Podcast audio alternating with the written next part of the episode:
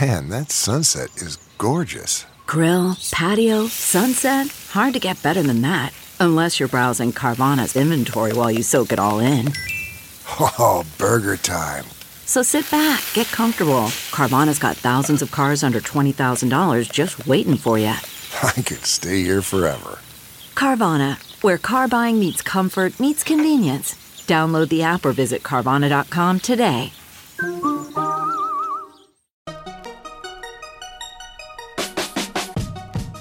Welcome to the Tech Meme Ride Home for Monday, June 18th, 2018. I'm Brian McCullough. Today, Apple upgrades 911 calls and is taking a case to the Supreme Court. Google invests big time in China. Gaming addiction is officially a disease. And how an Australian telecom company is screwing up the World Cup. Here's what you missed today in the world of tech.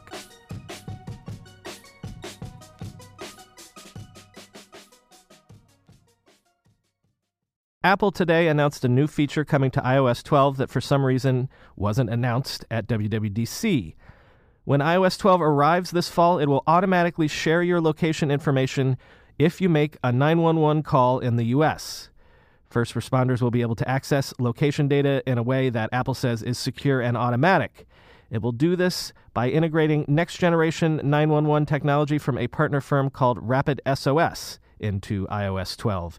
The emergency responders won't be getting any new information, just better, more accurate information. The idea is to save lives, but Apple says it isn't taking its eye off the ball when it comes to user security. The data cannot be used for any non-emergency purposes, and only the responding 911 call center will be able to access a caller's location, and only during that call. Apparently, 80% of 911 calls are now made from a mobile phone. Apple's Tim Cook said in a statement, quote, "Communities rely on 911 centers in an emergency, and we believe they should have the best available technology at their disposal. When every moment counts, these tools will help first responders reach our customers when they most need assistance," end quote. The FCC requires cellular carriers to locate callers to within 50 meters of their location at least 80% of the time by 2021. Apple is trying to reach this benchmark today instead of years from now. Speaking of Apple, the U.S. Supreme Court has agreed to hear Apple's appeal of a lower court ruling which found that Apple can be sued for monopolizing the iOS app market. The justices said that they would hear Apple's appeal to a ruling that revived a class action lawsuit that was brought because the iOS App Store is a walled garden and because there is no way to install software on iOS devices without going through the App Store, and because Apple takes a cut of every sale in the App Store, it is behaving in a monopolistic manner. The antitrust claims against the App Store date back to a 2011 lawsuit in California federal court, which claimed that by locking down applications on iOS devices, app prices were being artificially inflated compared to a scenario where you could install whatever app you wanted on your device. Apple has attempted to have the case thrown out of court on the grounds that the plaintiffs did not have legal standing, and a federal judge in Oakland agreed. But then, the San Francisco Ninth Circuit Court of Appeals revived the litigation in 2017. Obviously, Apple would be on the line for significant damages if it ultimately ended up losing the case, but before that happens, the Supreme Court will decide if the case can go ahead at all. And in the end, any company that operates an app store or an App Store-like environment, from Apple to Steam, will be keeping their eye on this one. CNBC was reporting overnight that Google will invest $550 million in China's second-largest e-commerce site, JD.com, as a part of a strategic partnership. In return, JD.com will join the Google Shopping advertising network and will work with Google on other e-commerce projects. Google will also get more than 27 million shares of JD.com, which represents less than 1% of the Chinese retailer's shares. JD.com already has Walmart as a major investor, as well as Chinese tech giant Tencent, but competes aggressively with China's largest e-commerce powerhouse, Alibaba. For its part, Google left the Chinese market in 2010, but as the New York Times puts it, quote, "If the American internet giant wants that to change someday, then $500 million worth of goodwill couldn't hurt, end quote. And of course, as Bloomberg's Mark Bergen put it on Twitter, the enemy of my Amazon is my friend, end quote. Last week, Axios had a story up about a giant new fulfillment center that JD.com has opened in Shanghai. It can handle 200,000 e-commerce orders a day, but only employs 4 people. And those 4 people are there merely to service the robots that do all of the actual packing, shipping, and warehousing. With its $58 billion market cap, JD.com has been seen as the scrappy upstart to Chinese giants like Alibaba. But according to the Axios piece, JD is determined to follow Amazon's playbook and get big fast. Said JD CTO Chen Zhang, quote, "Everything is about scale. When you invest in technology, you don't worry about spending money. You worry whether you can get to scale. When scale comes, profit will come." Speaking of Asian tech powerhouses, Taiwanese electronics manufacturer Foxconn has announced that it will establish its North American headquarters in Milwaukee, Wisconsin, after purchasing a 17-story building in that city's downtown. Foxconn says that more than 500 people will be employed there. A year ago, Foxconn announced plans to invest $10 billion over 4 years to build a 20-million-square-foot LCD panel manufacturing plant in Wisconsin that could eventually employ as many as 13,000 people. Wisconsin's Governor Scott Walker tweeted on Saturday, "Foxconn is here to stay. The company has made Milwaukee the home of its North American headquarters. Hashtag made in Wisconsin. Hashtag Foxconn bonus."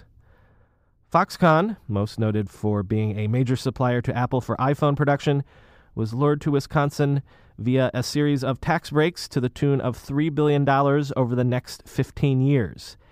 The LCD factory is expected to open in 2020. We haven't spoken about GDPR for a while, so you might be forgiven for assuming that whole storm sort of blew over. Well, that's certainly not the case for everybody. For companies that rely on email newsletters or regular mailings to do business, GDPR is turning into a nightmare that, by some estimates, could decimate the $22.16 billion email marketing industry. Quote, "People are not opting back in."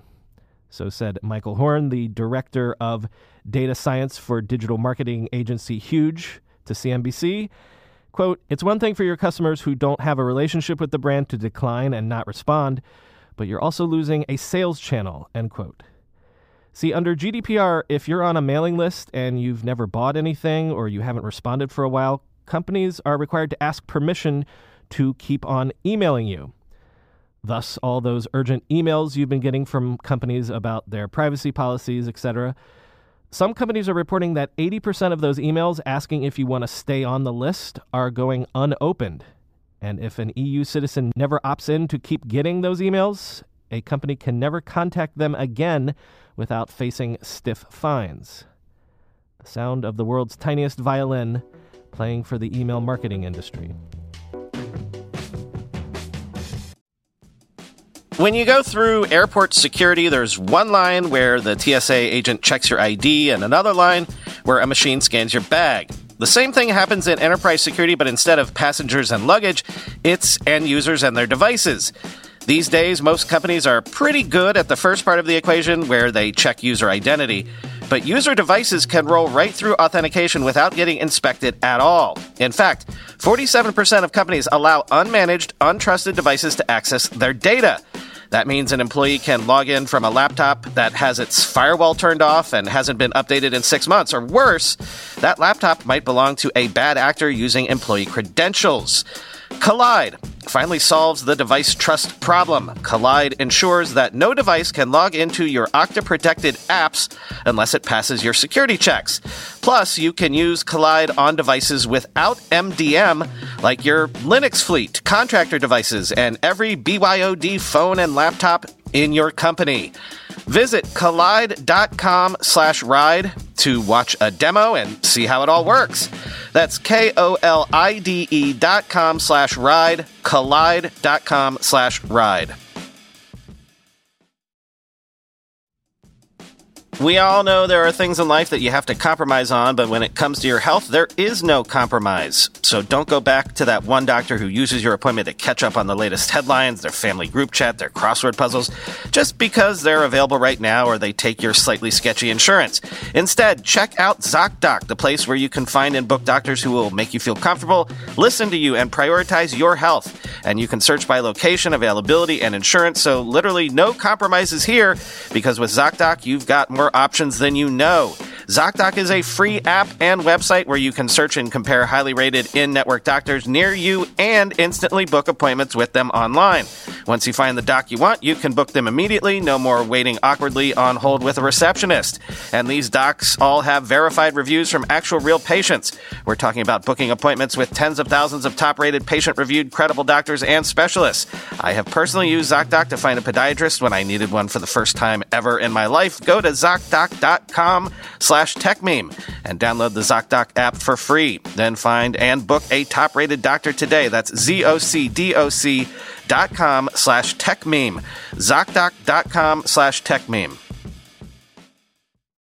The World Health Organization will be adding gaming addiction as a medical condition in its international classification of diseases.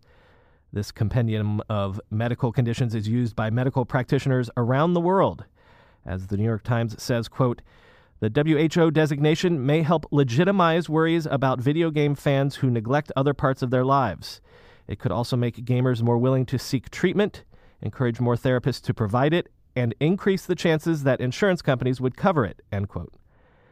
Gaming addiction treatment centers have been popping up worldwide in recent years, though proof that treatment for gaming addiction is efficacious is still somewhat controversial. In the Times piece, Dr. Petros Levanosis, the chairman of the psychiatry department at Rutgers, New Jersey Medical School, said, quote, "I have patients who come in suffering from an addiction to Candy Crush Saga, and they're substantially similar to people who come in with a cocaine disorder. Their lives are ruined, their interpersonal relationships suffer, their physical condition suffers." I mentioned a tweet from Bloomberg's Mark Bergen earlier in the show, but he also has an interesting piece up describing how Google is training medical devices to predict healthcare patient outcomes. Google's medical brain team is tasked with developing AI tools that have commercial applications, and this could certainly be a big one. The story describes how Google is developing tools that will forecast patient care performance, estimating how patients will respond to treatment, what the likelihood is that they will require more treatment in the future, even the likelihood that treatment won't be successful. Quoting from the piece, "What impressed medical experts most was Google's ability to sift through data previously out of reach, notes buried in PDFs or scribbled on old charts. The neural net grabbed up all of this unruly information and then spat out predictions, and it did it far faster and more accurately than existing techniques. Google's system even showed which records led to its conclusions. Hospitals, doctors, and other healthcare providers have been trying for years to better use stockpiles of electronic health records and other patient data. More information shared and highlighted at the right time could save lives, and at the very least help medical workers spend less time on paperwork and more time on patient care," end quote. Google hopes to bring its predictive system to clinics in the near future to help predict symptoms and disease and help doctors make better diagnoses and prescribe medication. But I wanted to highlight this because this piece really encapsulates so much about the state of the technology industry at the moment, or at least our feelings about it and coverage of it. Google has been trying for years to build a new business line that goes beyond just selling ads. If they can create systems for improving medical care, there would potentially be a mountain of new revenue to be had, obviously. And obviously, saving lives and improving healthcare sounds exactly like the making the world a better place promise that companies like Google have always been touting as their core mission. But how is Google able to develop these predictive AI systems? Well, by gaining access to and scanning millions of medical records, personal medical records. And there you go. That sets off warning bells to a lot of people. Quoting from the piece, "A deeper dive into health would only add to the vast amounts of information Google already has on us." Quote, "Companies like Google and other tech giants are going to have a unique, almost monopolistic ability to capitalize on all the new data we generate," said Andrew Burt, chief privacy officer for data company Immuta. He and pediatric oncologist Samuel Volkenbaum wrote a recent column arguing governments should prevent this data from becoming, quote, the province of only a few companies, like in online advertising where Google reigns, end quote. Last year, Google's DeepMind program was penalized by British regulators for analyzing public medical records without informing patients. With the research described in this Bloomberg piece, Google worked with the University of California, San Francisco, and the University of Chicago to obtain 46 billion pieces of anonymous patient data, but only after receiving patient consent. As I say, this is almost the quintessential 2018 piece about tech. The promise of tech changing our lives, and the fear that by doing so, we might be opening a Pandora's box of other problems. The author of the piece, Bergen, even went with the provocatively titled headline, Google is training machines to predict when a patient will die. But at the same time, we want Google to be making advances that will make the world better, right? As opposed to using AI to train military drones to kill more effectively?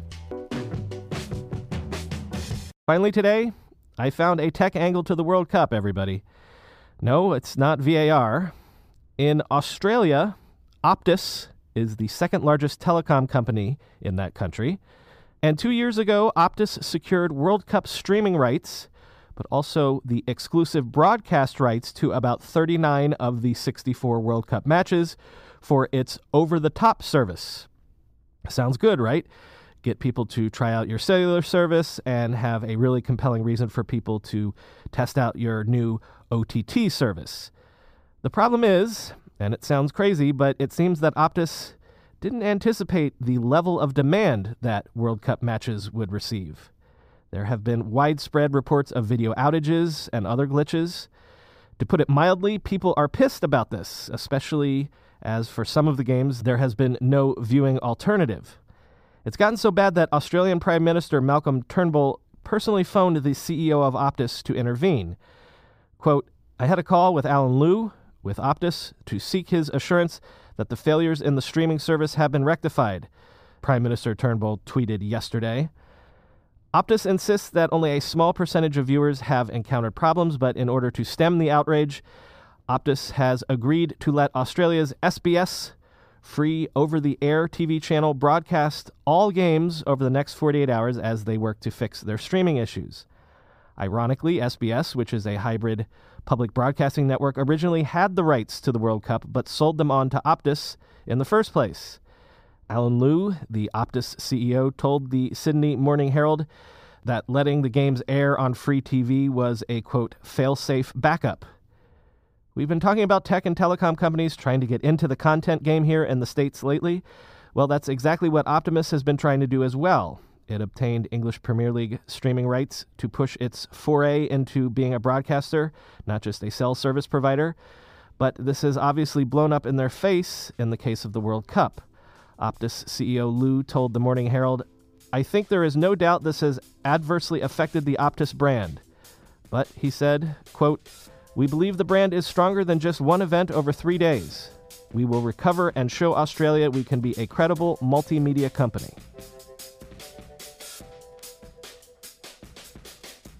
Speaking of the World Cup, quick match report of the England game. Interesting and excellent first 10 minutes. Then, look, England gonna England. But then England do have Sir Harry of Kane. And believe me, as an Arsenal fan, it gives me no pleasure to point that out. Anyway, onward and upward. Talk to you again tomorrow.